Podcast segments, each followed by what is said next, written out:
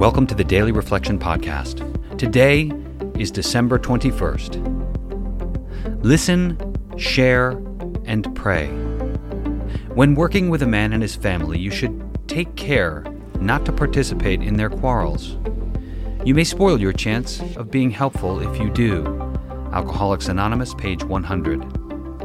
When trying to help a fellow alcoholic, I've given in to the impulse to give advice, and perhaps that's inevitable. But allowing others the right to be wrong reaps its own benefits. The best I can do, and it sounds easier than it is to put into practice, is to listen, share personal experience, and pray for others. Thanks for listening. Tune in every day for the daily reflection, experience, strength, and hope.